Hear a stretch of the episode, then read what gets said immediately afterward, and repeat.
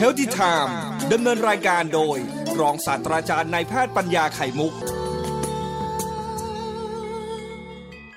วันแรกของสัปดาห์นะก็ยังยันไว้ที่ซีรีส์ของผู้สูงอายุ ผู้ดูแลคนมาช้านานจนกระทั่งร่างกายเสื่อมถอยไปเมื่อเมื่อสัปดาห์ที่แล้วนี้เราได้พูดถึงเรื่องของภูมิคุ้มกัน ในผู้สูงอายุก็คือที่เราให้ได้จากทางระบบแพทย์ก็คือวัคซีนยังมีวัคซีนไข้หวัดใหญ่วัคซีน โรคปอดอักเสบวัคซีนงูสวัสดต่างๆเราว่าไปแล้วนะครับรวมทั้งอธิบายเห็นว่ามันเข้าไปแล้วไปสร้างภูมิต่อต้านเชื้อโรคได้อย่างไร สัปดาห์นี้พูดถึงผู้สูงอายุอีกสัปดาห์หนึ่งนะครับ แต่ในแง่ประเด็นเรื่องการจะเกิดอุบัติเหตุกับผู้สูงวัยอุบัติเหตุคนสูงวัยนั้นไม่เคยเกิดจากการขับรถหรอกครับ เพราะว่าส่วนใหญ่แล้วขับรถช้าตั้งแต่ขับรถเจอผู้สูงอายุ เห็นไหมเขาค่อยๆซิ่งกันนะคนแก่เนี่ยเขา ก็เลยค่อยๆขับไปช้าๆสามสิบสี่สิบห้าสิบกิโลเมตรต่อชั่วโมงเขาว่ากันไปนะแต่ส่วนใหญ่แล้วก็เป็นเพราะว่าผ่านชีวิตมาเยอะได้รู้ได้เห็นอุบัติเหตุทางรถยนต์รถจักรยานยนต์เนี่ยมาเห็นมาเยอะเลยก็เลยเกิดสติในการที่จะดูแลตัวเอง ไม่ให้ไปเข้าสู่วงจร การขับรถเร็ว อย่างที่ได้เห็นได้รู้มา ก็จะมีคนหลายคนในในวัยกลางคน 45 46เนี่ยคนที่ชอบขับรถเร็วก็ยังยังไม่รู้ว่ามันเกิดอุบัติเหตุยังไงบ้าง อีกหน่อยพอคนกลุ่มนี้เขาโตขึ้น เขาก็จะรับรู้ได้เองว่าขับรถเร็วมันเกิดอุบัติเหตุแล้วมันรุนแรงขนาดไหน เอาใหม่นะครับ ถ้างั้นถ้าบอกว่าไม่ได้เกิดอุบัติเหตุจากการขับรถเคลื่อนยานยนต์ต่างๆ มันเกิดตอนไหนเหรอมันไปเกิดตอนเดินน้องเต่าค่ะ คนสูงอายุเนี่ย น้องเต่ายังไม่เคยเป็นสูงอายุเพราะว่าอายุยังน้อยมากเลยยังค่ะยังค่ะไม่รู้ว่าคนสูงวัยเขามันจะเสียการทรงตัวไปมากมายทีเดียวนะสิ่งที่เคยกระฉับกระเฉง เคยมีแรงยั้งขณะที่เกิดตัวเซเรายั้งไม่ได้ทำให้เราไปเล่นกีฬาต่างๆได้ดี แรงยั้งเหล่านี้เอง ที่เคยมีในคนหนุ่มคนสาวชัดเจนเข้มแข็ง มันก็ค่อยลดลงลดลงลดลง ในคนวัยกลางคนและเข้าสู่วัยสูงอายุ แรงยั้งตัวในการเซนิดเซหน่อยเนี่ย มันแทบจะเหลือไม่มากเลย ไม่เพียงพอซะอีกด้วยในการที่จะฝึกตัวเองให้สู้กับแรงเซต่างๆ แต่บังเอิญว่าพออายุมากขึ้นฟังครับร่างกายมันก็จะมีน้ำหนักมากขึ้นด้วย ค่ะ เริ่มเริ่มมีน้ำหนักขึ้น เริ่มตัวแล้วจะท่วมขึ้น แรงกระทำที่เกิดขึ้นขณะเซมันจึงเพิ่มมากขึ้นกว่าธรรมดา แต่แรงยั้ง ไม่ให้เซเนี่ย มันถดถอยลงเนี่ย มันไม่สมดุลกันนะ เห็นภาพไหมน้องเต่าค่ะ แรงเซมันเยอะขึ้นเพราะน้ำหนักตัวเยอะ คนที่อ้วนๆขึ้นเนี่ยเวลาเซมันจะเซได้แรงกว่า คนที่ผอมๆอันนี้เป็นหลักการด้านวิชาฟิสิกส์นะแต่ว่าเมื่อเซเยอะขึ้น คนแก่ควรจะมีแรงยั้งไม่ให้เซมากเนี่ย เพิ่มขึ้นสิ แต่ธรรมชาติไม่เอื้ออำนวยนะครับ ธรรมชาติไปลดแรงยั้ งแรงยั้งนั่นคือแรงที่เราเราเซปั๊บเรายึดหยุดตัวเองได้นะไม่ให้ไม่ให้เซต่อเนี่ยไปลดลง มันก็เลยเป็นผลส่งทำให้เกิดปัญหาขึ้นสองเด้งหนึ่งคือแรงเซเพิ่มขึ้นกว่าตอนที่รูปร่างเล็ก ๆ รูปร่างผอมๆเพื่อเพิ่มแล้วแต่ว่าไปลดแรงยัง้งยั้งการเซ เราถึงมีโอกาสที่จะเซถลาได้ง่ายขึ้น และเมื่อไหร่ก็ตามแต่ที่คนสูงอายุมีการเซถลายั้งตัวไม่ได้ มันมักจะต่อไปเหมือนกับนกบินนกปีกหักเตะเตะเตะเตะไปแล้วก็ล้มจนได้ซึ่งการล้มอย่างนี้ครับ อาจจะเอาข้อมือยันพื้น ก็เกิดกระดูกที่ข้อมือแตกร้าว เอาก้นขบลงพื้น นั่งจมก้นจำเบ้า ก็มักจะเกิดกระดูกสันหลังยุบตัวเอง และสามที่พบบ่อยสุดคือ เอาสะโพกลงพื้น ไม่ได้เอาก้นลง สะโพกข้างใดข้างหนึ่งเอียงเอียงแท้แท้แท้แล้วก็ลงพื้นตรงนี้มักจะเกิดกระดูกหักที่คอกระดูกหัวกระดูกฟีเมอร์นะครับ กระดูกต้นขาจะเป็นรูปร่างเป็นเม็ดกลมๆอยู่ตรงนั้นนะถ้าหักหักตัวนี้ปุ๊บเนี่ยมันมีปัญหามากกับตรงที่ว่าคนสูงอายุนั้น เมื่อกระดูกหักก็จะเจ็บหรือที่หักแถวสะโพกเนี่ยเป็นจุดที่มันเจ็บมากเพราะเลือดกระดูกชิ้นใหญ่เลือดออกแยะรวมทั้งการขยับต่อไปก็เป็นแบบนอนขยับตัวไม่ค่อยได้ เพราะว่าเจ็บมาก ผลก็คือทำให้เป็นคนที่เคยเคลื่อนไหวได้ แต่กลับกลายเป็นคนที่นอนติดเตียง แล้วก็เกิดโรคแทรกซ้อนปอดอักเสบกระเพาะปัสสาวะอักเสบตามมาจนได้ แล้วก็เชื้อโรคเหล่านี้ก็จะทำให้เกิดปัญหาในชีวิตของตัวของท่านได้อยู่แล้วนะครับเชื้อโรคที่มันมีอยู่ในปอดในกระเพาะปัสสาวะเนี่ยจะเข้าสู่กระแสเลือดแล้วก็เสียชีวิตจนได้ เห็นนิทานเรื่องนี้ไหมครับขอไปขอไปครับ เห็นนิทานเรื่องนี้ไหมครับ จากการที่ธรรมชาติ เพิ่มน้ำหนักตัวขึ้น กินเยอะขึ้นพอมีตังค์ก็จะเพิ่มแรงเซมากขึ้นทรงตัวไม่ค่อยอยู่ เพราะว่าแรงยั้งมันลดลงตามธรรมชาติ ผลคือมีการเซเซเซเซเซเซไปแล้วแล้วก็ถูกก็ล้มตรงที่พื้นจนได้ด้วยสามวิธีก็คือ ถ้าเอาหน้าลงพื้นก็จะเอาข้อมือยัน กระดูกข้อมือจะแตกจะร้าว ถ้าเอาก้นลงพื้นตรงๆ ก้นจำเบ้าก็จะทำให้กระดูกสันหลังยุบตัวนะ แต่ถ้าเอาเซแล้วเอาสะโพกลงข้างใดข้างหนึ่งซ้ายหรือขวาลงพื้น ก็จะทำให้เกิดกระดูกหักของหัวกระดูกต้นขาค่ะและต้องมีการรักษาที่ยุ่งยาก เพราะว่าทั้งสามอย่างสามอย่างเนี่ย โอกาสที่มันจะรักษาด้วยการใส่เฟือกเนี่ย มีเพียงแค่ข้อมือจะอันเดียวนะครับ ที่รักษาด้วยการใส่เฟือกได้ ที่เหลือเนี่ย ลงเอยเส้นสะโพกเนี่ย ลงกับการผ่าตัดสะโพกแทบทั้งสิ้นเพื่อเปลี่ยนกระดูกเทียมให้นะครับ มิฉะนั้นแล้วก็จะขยับตัวไม่ได้ เมื่อฟังทุกอย่างครบวงจรนี้แล้วจะเห็นได้เลยว่า ถ้าเราเป็นผู้สูงอายุ ต้องตัดวงจรอย่าให้น้ำหนักตัวเพิ่มขึ้น เพราะมันจะได้ไม่เพิ่มแรงเซแล้วก็ลองฝึก เพื่อให้เกิดแรงยั้งตัว อย่าให้มันลดลงไปเร็วจนเกินไป ฝึกแต่ละอย่างครับ โยคะไทเก๊กแกว่งแขนอย่างที่สสสเขาแนะนำก็เป็นการฝึกการสุ่มตัวทั้งสิ้น รวมทั้งการที่จะหาพยายามจะจะอย่าไปเดินในที่ที่มันเสี่ยงเสี่ยงๆที่ทำให้เกิดตัวเซเพราะเซเล็กๆจะกลายเป็นเซกลางๆแล้วกลายเป็นเพิ่มเป็นเซใหญ่ๆแล้วก็ล้มลงจนได้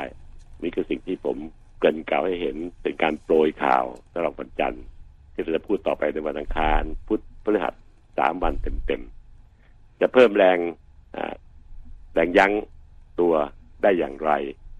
ธรรมชาติให้แสงแดดมาครับ ก็จะทำให้เราแสงแดดจะช่วยเราให้เราเกิดแรงยั้ง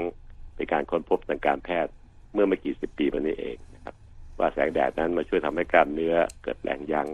ฟังดูแล้วน่าสนใจนะครับเป็นฟังที่มีคุณลุงคุณป้าอากงอาม่าคุณพ่อคุณแม่ที่อายุมากขึ้น ก็ต้องฟังเพื่อรับรู้เรื่องพวกนี้จะได้ส่งเสริมให้พ่อแม่พี่น้องของท่านได้มีโอกาสจะได้รับเพิ่มแรงยั้งเลี้ยงตัวไม่ให้เซส่วนท่านผู้สูงวัยนั้นจำเป็นต้องรู้โดยตรง เพราะตัวท่านเองจะต้อง รับกับมันให้ได้เมื่อดำเนินชีวิตในเข้าสู่ช่วงช่วงสูงวัยนะครับ ก็ลองฟังกันดูนะครับ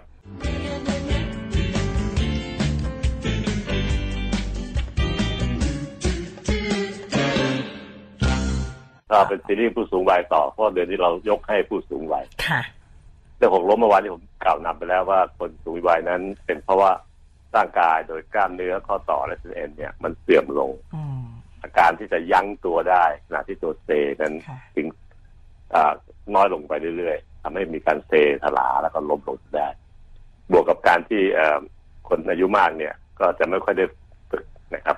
การคิดยั้งตัวยั้งตัวเลยล้มง่ายวันนี้ต่อนิดนึงนอกจากเรื่องกล้ามเนื้อเส้นเอ็นที่เป็นหลักหลักใหญ่ของการที่จะป้องกันการล้มแล้วเนี่ย ในหูของเรายังมีอวัยวะเพื่อการทรงตัวอยู่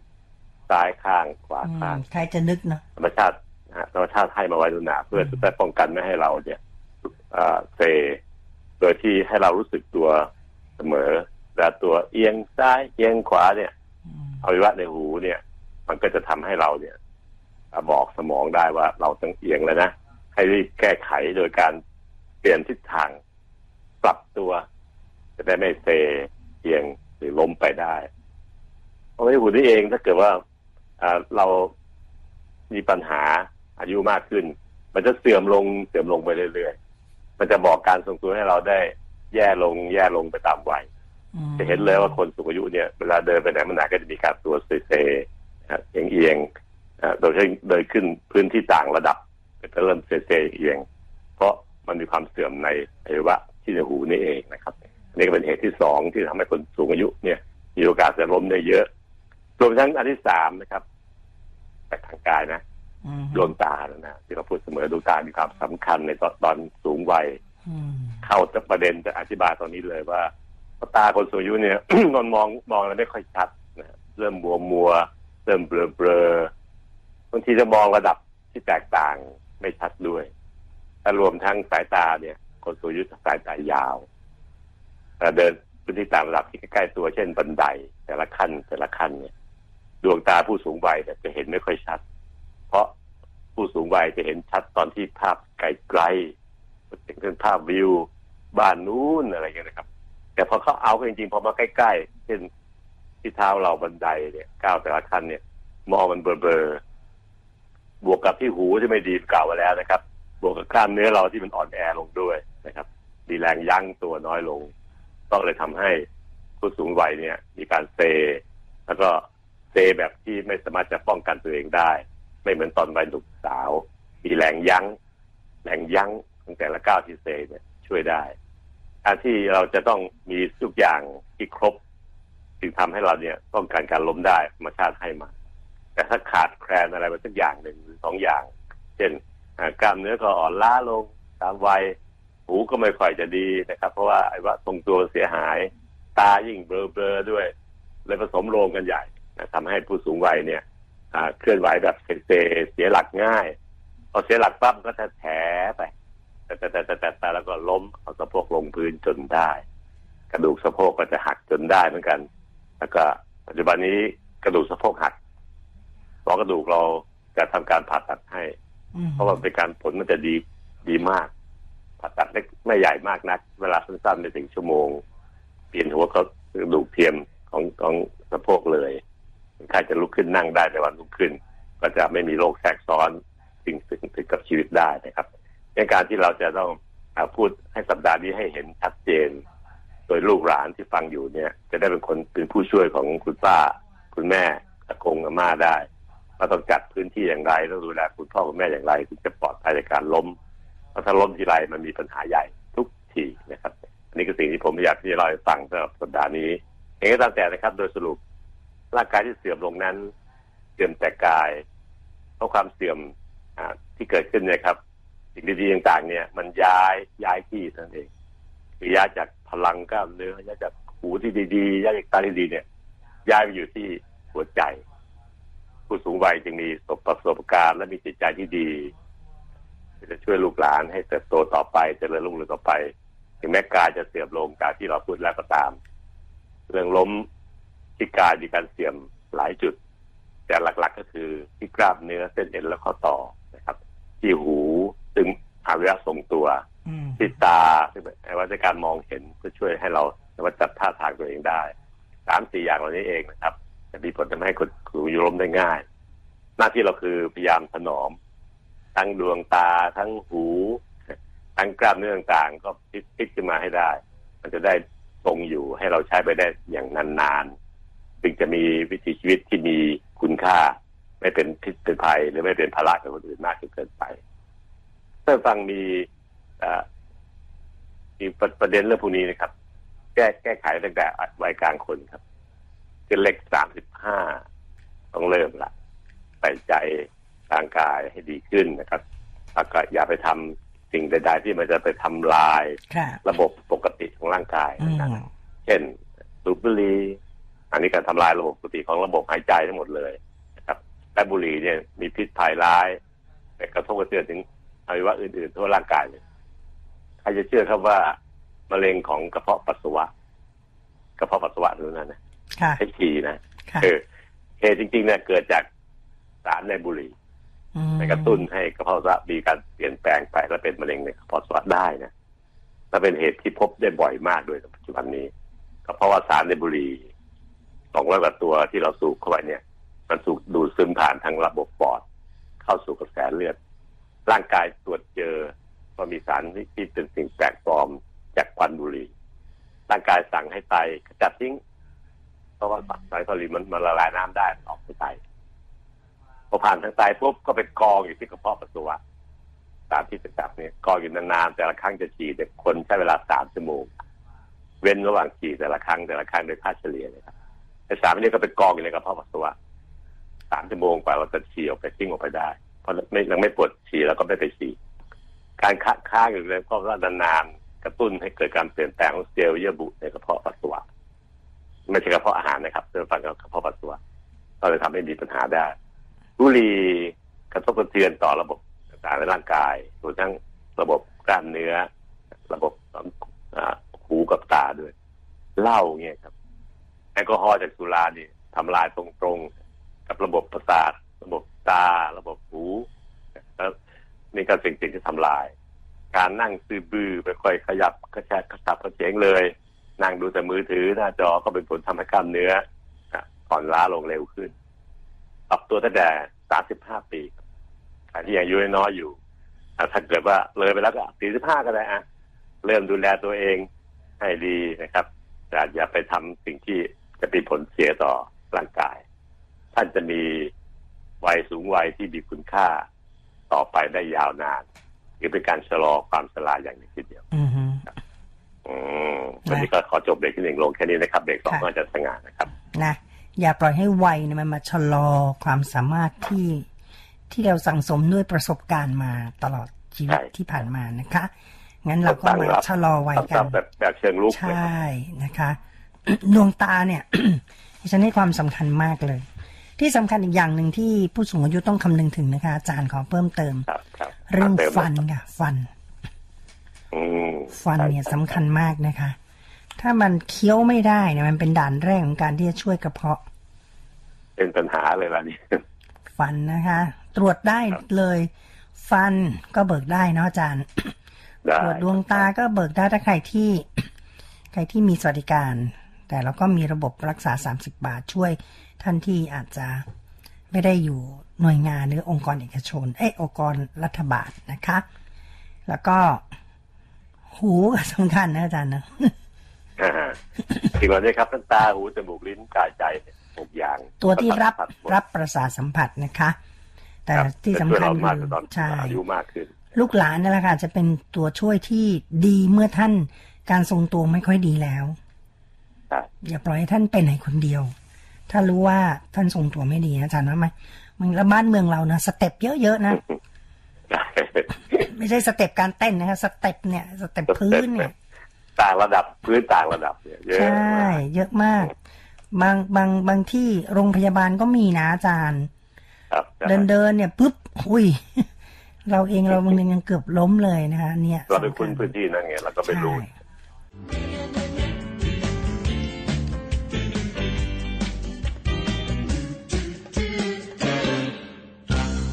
สัปดาห์ที่เราพูดเรื่องเกี่ยวกับผู้สูงวัยผู้ผู้สูสูงงอาอายุยุ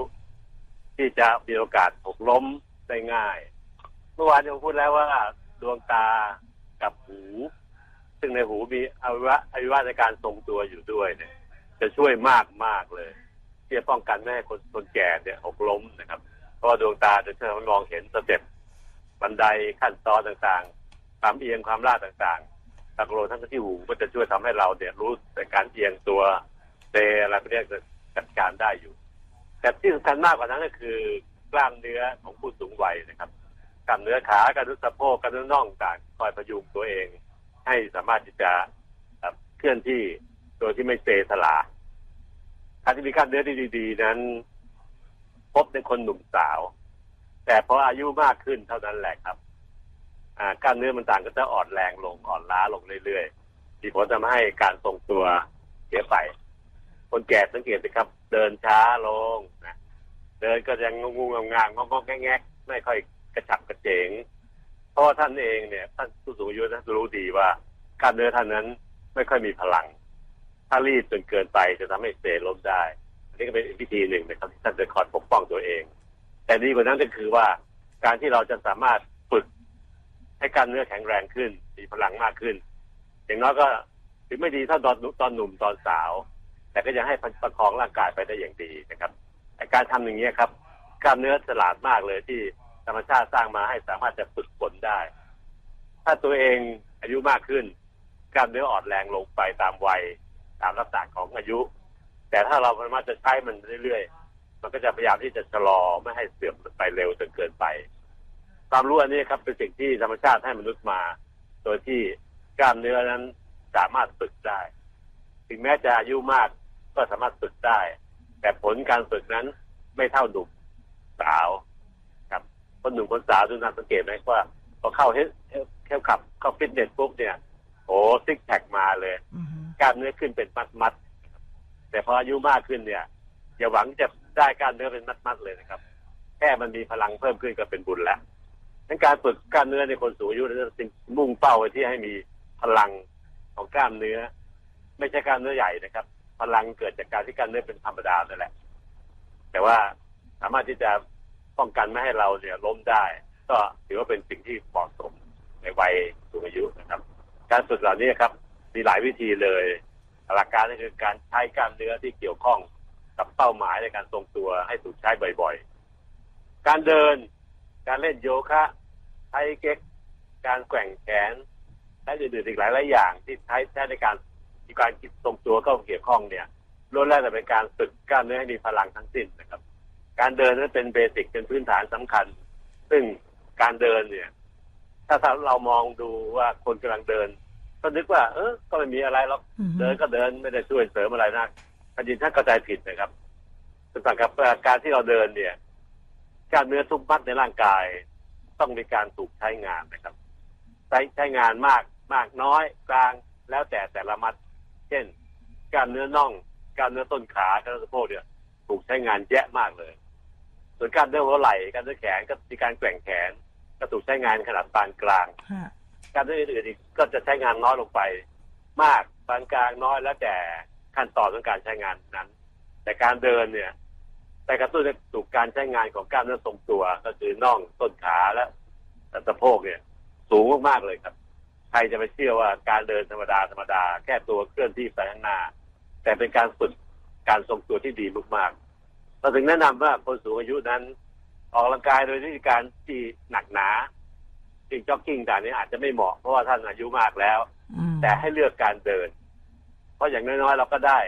คุณค่าในการที่มันสามารถจะทรงตัว ให้เราไม่ล้มง่ายเนี่ย ติดตัวเราไว้ ป้องกันเราจากอุบัติเหตุ ไม่ให้ล้มไม่ให้กระดูกหัก อันนี้คือสิ่งที่ที่จำเป็นมาก ถ้าท่านเข้าใจแบบนี้แล้วอย่าดูถูกการเดินนะครับ คนสูงอายุนั้นถ้าเดินต่อเนื่องกัน20 30นาทีต่อวัน จะกระตุ้นให้กล้ามเนื้อที่ใช้ในการทรงตัวมีพลังมีพลัง ไม่ได้ใหญ่โตขึ้นนะครับท่านผู้ฟังมันมีพลังขึ้นมากและสามารถจะทรงตัวเราไม่ให้ล้มได้ ซึ่งอันนี้เป็นเป้าหมายยอดปรารถนาของคนสูงวัย ไม่ล้มสักอย่างกระดูกไม่หักครับ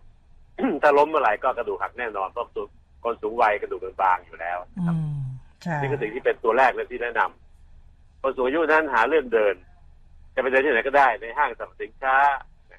ในหมู่บ้านที่ตัวเองพักอาศัยอยู่มีถนนโล่งๆก็ไปเดินในสวนสาธารณะเล็กๆใกล้ๆบ้านค่ะในสวนสาธารณะใหญ่ๆเช่นสวนลุมสวนจตุจักรแล้วแต่ท่านจะสะดวก การเดินในที่ทำงาน เดินในบ้านตัวเอง เดินวนรอบๆสวนสนามในบ้าน ล้วนแล้วจะเป็นการฝึกกล้ามเนื้อให้มีพลัง เพราะมันถูกใช้ ใช้ในขณะที่พอดีพอดีไม่หนักเกินไป ถึงแม้จะไม่มีกล้ามขึ้นเป็นมัดๆเพราะสูงวัยแล้วอืมแต่ก็มีพลังได้ครับการฝึกอื่นๆที่มีเป็นลักษณะเป็นที่เรียกชื่อกันเช่น โยคะ โยคะก็เป็นศาสตร์ที่สำคัญมากนะครับมีผลดีมากๆกับผู้สูงวัย เพราะว่าการทำทุกๆท่าอาสนะโยคะเนี่ยกระตุ้นให้กล้ามเนื้อมีพลังขึ้นอืมแล้วก็ไปช่วยเสริมในการมีการทรงตัว เพื่อป้องกันการล้มของเราได้อย่างดีครับไทเก๊กศาสตร์คนจีนนะครับ มีการเคลื่อนที่ช้าๆแต่ตัวลำตัวนั้นเคลื่อนที่โยไปข้างหน้าเที่ยวไปข้างหลัง การทำแบบนี้เองนะครับกล้ามเนื้อในการทรงตัวจะถูกกระตุ้นอย่างมากให้มีพลังขึ้น แล้วมันก็จะมีผลในการป้องกันไม่ให้เราเกิดอาการหกล้มได้อย่างดีเลย การใช้ใช้ท่าอื่นหลายอย่างเช่นการแกว่งแขนซึ่งในเมืองไทยเนี่ย คนไทยเป็นลูกหลานคนจีน เลือดผสมแยะครับ ตอนเติบโตมาเป็นเด็กๆ ก็ได้เห็นอากงอาม่าปู่ย่าตายายยืนแข่งแขนต่อเช้าๆที่หน้าบ้านก็รู้สึกประทับใจแล้วก็จำใส่บนสมองไว้ พอเด็กเหล่านี้เติบโตขึ้น เป็นวัยรุ่นเป็นผู้ใหญ่เขาจึงรับยอมรับการแกว่งแขนอยู่ในใจเขาตั้งแต่ตอนเป็นเด็กๆแล้วเพราะเห็นปู่ย่าตายายทำอยู่ พอโตขึ้นเราเชียร์ให้ทำการแกว่งแขนเพื่อออกกำลังกาย ก็รับเลยในเมืองไทยปัจจุบันนี้คนแกว่งแขนกันมากมายนะครับอืมโดยแกว่งให้ถูกวิธี ไม่ใช่กระชากที่หัวไหล่ แต่ว่าใช้วิธีการถ่ายน้ำหนักที่ฝ่าเท้า ถ้าท่านอยากจะทราบว่าทำยังไงลอง search ดูใน YouTube ก็ได้นะครับพิมพ์คำว่าแกว่งแขน เป็นวรรคสอสอสอสอเสือสามตัวสอสอสอเป็นองค์กรที่รณรงค์เรื่องสุขภาพถ้า ก็ทำคลิปเรื่องการแกว่งแขนที่ถูกต้องนะแล้วก็ตามหลักการแพทย์และตามหลักของตำราจีนนะครับมาให้ท่านได้ดูนะครับ ดูแล้วก็จับประเด็นตรงที่ว่า มันไม่ได้กระชากที่หัวไหล่ให้แกลงเลย แต่แคลอรี่ตัวสุดท้ายนั้นไปเบิร์นที่การเนื้อขาการเนื้อน่อง โดยการโยกตัวแล้วก็ถ่ายน้ำหนักที่ฝ่าเท้า ไปต้นเท้าไปปลายเท้า สลับกันไปสลับกันมานี่เองมีผลให้การเนื้อนั้นถูกกระตุ้นให้ เพิ่มความทรงตัว ทรงตัวได้ดีขึ้นไม่ล้มง่าย การเดินการเล่นโยคะไทเก๊กการแกว่งแขน ก็จะเป็นข้อแนะนำสำคัญมากๆเลยที่เราเชียร์ให้คนไทยทำกันปัจจุบันนี้ไม่ใช่คนที่เข้าสู่ช่วงสูงวัยนะครับ อ่า อันนี้ก็สิ่งที่ผมคิดว่าจะป้องกันไม่ให้คนล้มได้ นอกจากเมื่อวานที่เราพูดถึงเรื่องของหูอวัยวะทรงตัวในหู พูดถึงตา พูดถึงการที่จะ มีสติอยู่กับตัวเองนะครับก็จะพวันนี้พูดถึงเรื่องการที่จะสามารถจะฝึกกล้ามเนื้อให้แข็งแรงขึ้นได้ โดยการที่จะไม่ได้หวังว่าให้มันเป็นก้อนที่โตขึ้น แต่หวังให้มันมีพลังในการป้องกันการล้มป้องกันการเซสลาได้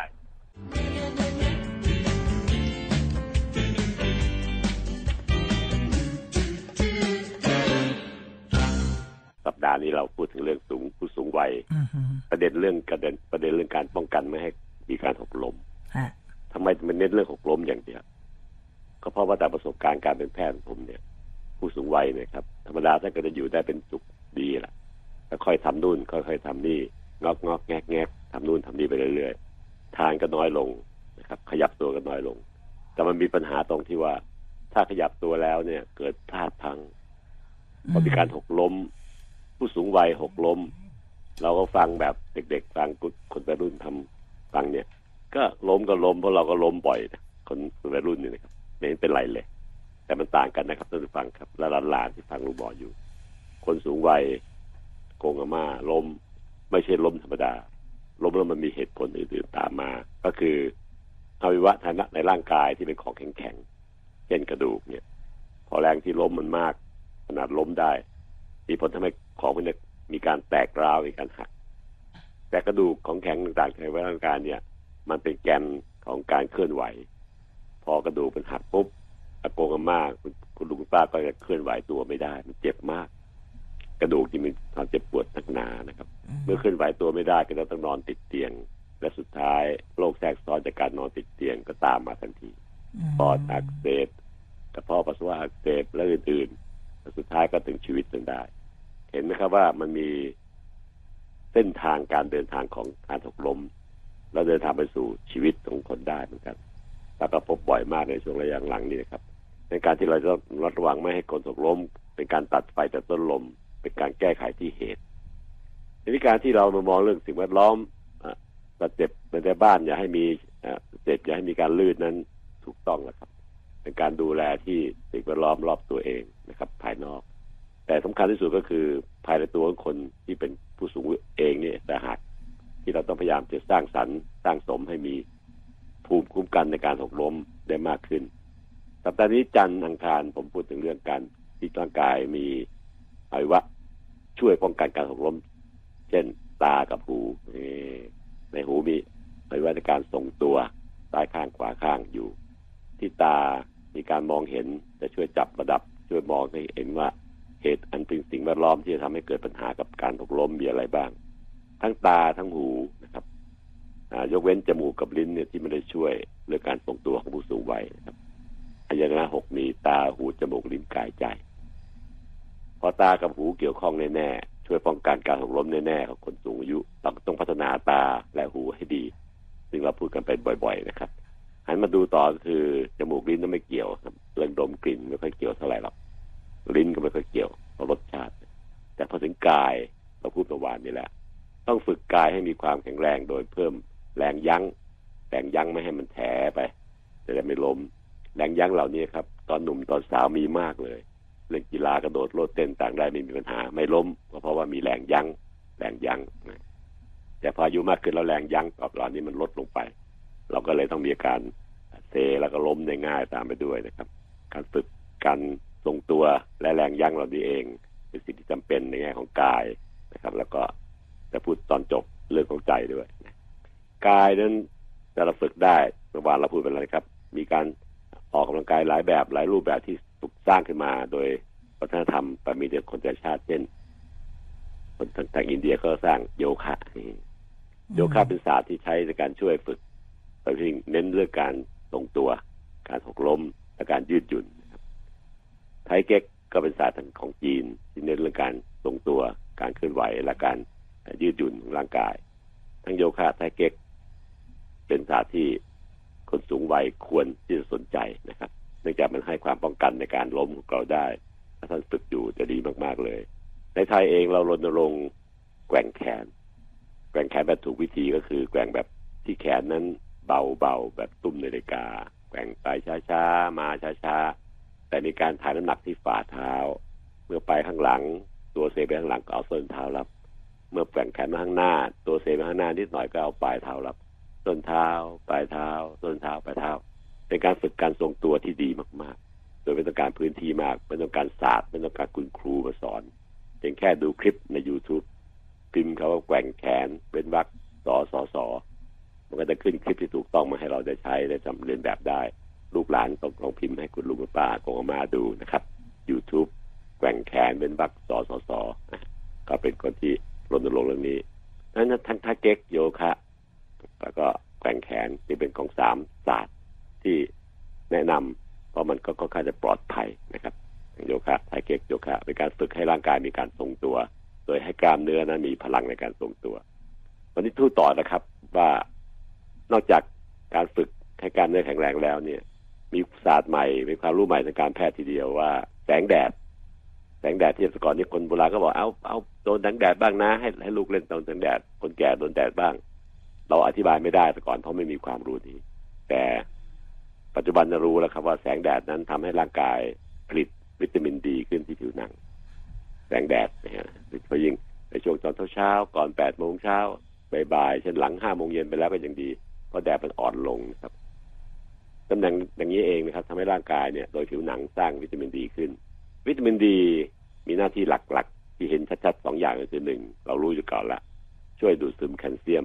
ที่กระเพาะอาหารและลำไส้เข้าสู่กระแสเลือดและเข้าสู่กระดูกได้ดี วิตามินดีจำเป็นมาก แต่อันที่สองนี่คือหน้าที่หลักวิตามินดีทำให้กล้ามเนื้อเส้นเอ็นรอบๆแขนรอบๆขารอบๆคอเราเนี่ยมีพลังในการยั้งไม่ให้เซ นี่ครับคือสำคัญมากเป็นที่เราเรียกว่าเป็น power ของกล้ามเนื้อ ไม่ใช่ทำให้กล้ามเนื้อใหญ่นะครับท่านผู้ฟังแต่มันทำให้กล้ามเนื้อมีแรง ในการยั้งค่ะเวลาเซก็จะยั้งไว้ได้ แสงแดดนี่เองเป็นสิ่งที่เราเราพูดต่อในวันนี้ว่า ถ้าร่างกายจะเชียร์ให้แข็งแรงได้โดยการฝึกไทเก๊กโยคะแกว่งแขน ถ้าโดนแดดด้วยแล้วก็โอ้โห เพิ่มเป็นสามเด้งเลย พลังในการฝึกจะได้ผลดีมากขึ้น คนแก่จะยั้งตัวเองได้มากขึ้น แล้วก็ไม่เซแล้วก็ไม่ล้มนะครับ นี่คือสิ่งที่ผมเชียร์นะครับ ค่ะโดนก็ที่ผิวหนังนะครับทำให้กล้ามเนื้อเราฟิตอะค่ะพูดง่ายๆใช่ครับ fit firm อายุไม่เกี่ยว ถูกไหมคะอาจารย์ใช่ครับถ้าเราแล้วก็แสงแดด fit firm อืมแสงแดดเนี่ยมันเมืองไทยมีแสงแดดเยอะไงโอ้สบายเป็นเป็นของวัตถุดิบที่ดีมากๆเลย ยอมให้โดนแดดบ้าง อย่าคิดถึงเรื่องสวยงามอย่างเดียวนะครับนะถ้าเกิดท่านกลัวก็ทายากันแดดที่หน้าที่คอตามใจของท่านเลย เพื่อป้องกันให้เกิดความสวยงาม แต่ที่แขน แขนสองข้าง ที่อยู่นอกเสื้อแขนสั้นที่เราใส่เนี่ยอย่าเพุ่งทายากันแดดนะครับ ให้โดนแดดสัก20นาทีก่อนในแต่ละวันแต่ละวันอืมมันจะเพียงพอในการผลิตวิตามินดีที่ผิวหนังที่แขน ให้เราเก็บไปใช้ได้ทั้งสัปดาห์เลย อันนี้เป็นความรู้ใหม่ซึ่งบอกกับประชาชนทั่วไปในคนไทย แล้วก็คนไทยก็จะต้องรับทราบเรื่องนี้ด้วยนะเพราะเราเมืองเรามีวัตถุดิบคือแสงแดดเป็นของฟรีนะไม่เคยมีมิเตอร์มาตรวจจับว่ารับแดดไปกี่ กี่บาทแล้วกี่หน่วยแล้วอย่างนี้ไม่มีไม่เหมือนไฟฟ้าที่บ้านเรา เก็บเก็บตังค์ทุกทีเลยดังการที่เราได้ฟรีก็ต้องเห็นคุณค่าของมัน คือให้โดนแดดอยู่เรื่อยๆ อย่างน้อยๆที่สุดนะครับสัปดาห์ถึงเจ็ดวันเนี่ย ต้องให้โดนแดดที่แขนที่ติดตัวลำตัวสักประมาณสี่วันถึงห้าวันข้างวันยี่สิบนาทีก็พอแล้ว แต่เงื่อนไขคือยาทายากันแดดนะครับอืมไอ้ที่ SPF อะไรอะไรบวกๆอะไรพวกนี้นะครับ มันจะกันให้แดดมันไม่สามารถออกแอคชั่น ไม่สามารถสร้างวิตามินดีที่ผิวหนังได้ก็เพราะว่า ยากันแดดนี่เองเป็นอุปสรรคสำคัญ ยกเว้นที่แขนทาที่หน้าที่คอที่อะไรที่ให้สวยงามทาไปเลย อันนี้ประเด็นแรกที่จะพูดวันนี้แล้วการปิดสรีด้วยนะครับอืมตาหูช่วยนะครับอ่าจมูกลิ้นนิดหน่อย แต่กายเนี่ยเราพูดไปแล้วเมื่อวานนี้คือฝึกไทเก๊กโยคะแกว่งแขน วันนี้เพิ่มว่า ถ้าเกิดมีแสงแดดด้วยนะจะช่วยทำให้แข็งแรงมากขึ้นทางกาย ส่วนทางใจนะครับสำคัญที่สุดนะครับ สติ เพราะสติจะช่วยคุมอารักขากายกระจายให้เรา ให้ไม่ทำอะไรเผลอไผลไม่ทำอะไรผิดพลาด ไม่ทำอะไรหันตัวเร็วไม่สังเกตอะไรต่างๆเหล่านี้ครับเราจะมาจากสติเท่านั้นถ้าตั้งสติให้อยู่กับตัวในวิถีประชีวิตประจำวันอยู่เสมอ ให้สติมันครองเราในทุกเวลาที่เราดำเนินชีวิตอยู่ ก็คือในวิถีชีวิตประจำวันของเราเนี่ย สติจะคอยอารักขาเราไม่ให้ทำอะไรที่มันเสี่ยงเกินไป เซเกินไป หมุนตัวเร็วเกินไปนะอันนี้เป็นการเป็นตัวอย่างนะครับ ถ้าไม่ทำอะไรที่มันเร็วเกินไป เร็วเกินไป หมุนตัวเร็วเกินไปก็จะไม่หกล้มนะครับ ก็จะไม่ล้มแล้วก็จะช่วยปกป้องคุ้มครองร่างกายเราได้จากการที่จะเกิดอุบัติเหตุ ในกระดูกแข็งๆเหล่านี้ได้สติจึงเป็นตัวที่ต้องฝึกครับโดยฝึกแบบให้มันอยู่ในวิถีประจำวันเลย ทุกๆ นาทีทุกๆวินาทีให้มันครองใจเรา ให้มันครองกายเรา โดยการรู้กาย ว่าทำนู่นทำนี่อยู่ รู้ใจว่าชอบไม่ชอบ ไม่พอใจหิวโกรธ รู้กายว่าทำอะไรอยู่ตลอดเวลาแต่ผมก็รู้ว่าผมกำลังพูดคุยเรื่องรายการในรายการเทวดิทารู้ใจตลอดเวลาก็รู้ว่าเรากำลังสนุกนะครับ กับการทำรายการแบบเนี้ยเพราะเห็นว่าได้ประโยชน์กับท่านผู้ฟังทำไปเรื่อยๆ รู้กายรู้ใจก็คือการฝึกสตินั่นเอง ในวิธีประจำวันทำง่ายๆแค่นี้เอง ไม่ถึงก็ต้องไปนั่งสมาธิหรอกนะครับ เพราะสมาธิ มันไม่เหมาะสำหรับการที่จะป้องกันการหกล้มเนื่องจากสมาธิมันต้องการพื้นที่ของเวลาที่พอดีพอดีของตัวเองอยู่กับในห้องสงบเงียบ แต่สติสามารถอยู่ได้กับทุก ๆสถานการณ์โดยมันแฝงอยู่ในใจเราและกายเราเองไปกับเราทุกที่คอยอารักขาเราฝึกสติน่าจะได้ประโยชน์มากๆเลย ในแง่ของอที่เราพูดถึงนะครับ ทั้งตาทั้งหูจมูกลิ้นมีน้อยนะครับ กายฝึกโยคะไทเก๊ก แบ่งแขน กายบวกอันก็คือให้โดนแดดด้วย จะได้เพิ่มพลังพลังกล้ามเนื้อ เห็นภาพไหมครับท่านผู้ฟัง ส่วนใจที่เหลือนั้นก็คือการฝึกให้มีใจมีสติ ในการคลองกายในการคลองใจเราให้อยู่กับตัวเองเสมอ รู้ตัวเสมอทั้งกายและทั้งใจ อาการหกล้มจะลดลงไปมากมายจนกระทั่งอาจจะอยู่ถึงแก่ถึงเท่า โดยที่ไม่ต้องมีการหกล้มเลย ถ้าคลองใจของคลองกายด้วยสติ โดนแดดบ้างเวลา 20 นาทีเป็นชาเฉลี่ยนะครับ ฝึกออกกำลังกายประคับให้กล้ามเนื้อแข็งแรงโดยศาสตร์อะไรก็ได้ที่ท่านชอบ แต่ขอให้มีหลักการในการทรงตัวคือมีการโยกตัวย้ายตัวแบบสบายๆด้วย เช่นไทเก๊กโยคะเป็นแขนและฝึกดวงตาให้ดี ถ้าไม่ดีรักษาเองไม่ได้ดูแลไม่ได้ไปหาหมอตาครับ เรื่องตานี่ทำอะไรไม่ได้ครับ หมอทั่วไปอย่างผมหมอผ่าตัดเนี่ยผมก็ต้องพึ่งพึ่งหมอตานะ มีหมอตารุ่นพี่ที่เรียนมาด้วยกันเนี่ยก็ช่วยเหลือทุกอย่างมีปัญหาก็พาไปหาหมอตา เพราะตัวเองรักษาตาตัวเองไม่ได้ ต้องพึ่งหมอตาครับหูคอจมูกก็เหมือนกันรักษาตัวเองไม่ได้ครับถึงแม้จะเป็นหมอเองก็ตามก็ต้องพึ่งคุณหมอเหมือนกันนะคะอะสรุปความก็คือผู้สูงวัยที่สูงแล้วกลับย้อนไปไม่ได้ ก็สำรวจตัวเองนะคะ ทุกอวัยวะที่เกี่ยวข้อง ก็กลับไปซ่อมแซมนะคะ แล้วก็จัดระเบียบการใช้ชีวิตการกินการนอนเนาะอาจารย์ใช่อันเนี้ยถ้าท่านอยากได้ไม่ให้ล้มหรือยังต้องการใช้อวัยวะ ทุกส่วนที่ยังคงสภาพอยู่เนี่ย ให้ให้แบบให้จนหมดหมดหมดวันอะหมดวันที่เราจะต้องไปอยู่แล้วอะเราจะได้อยู่อย่างมีความสุขนะคะแต่ถ้าใครที่เริ่มต้นอายุสามสิบห้าแล้ว แล้วก็รู้สึกว่าเออฟังคุณหมอปัญญาวันนี้เนี่ยคงต้องเตรียมตัว เพื่อที่จะดูแลครอบครัวของเราดูแล พ่อแม่ดูแลลูกหลาน ดูแลใครต่อใคร ได้อย่างมีความสุข ไม่ต้องให้เข้ามาดูแลเรา ก็สำรวจตัวเองเหมือนกันนะคะ ก็ฝากกันตรงนี้ด้วยค่ะ เรื่องของสุขภาพ Healthy Time ดำเนินรายการโดย รองศาสตราจารย์นายแพทย์ปัญญาไข่มุก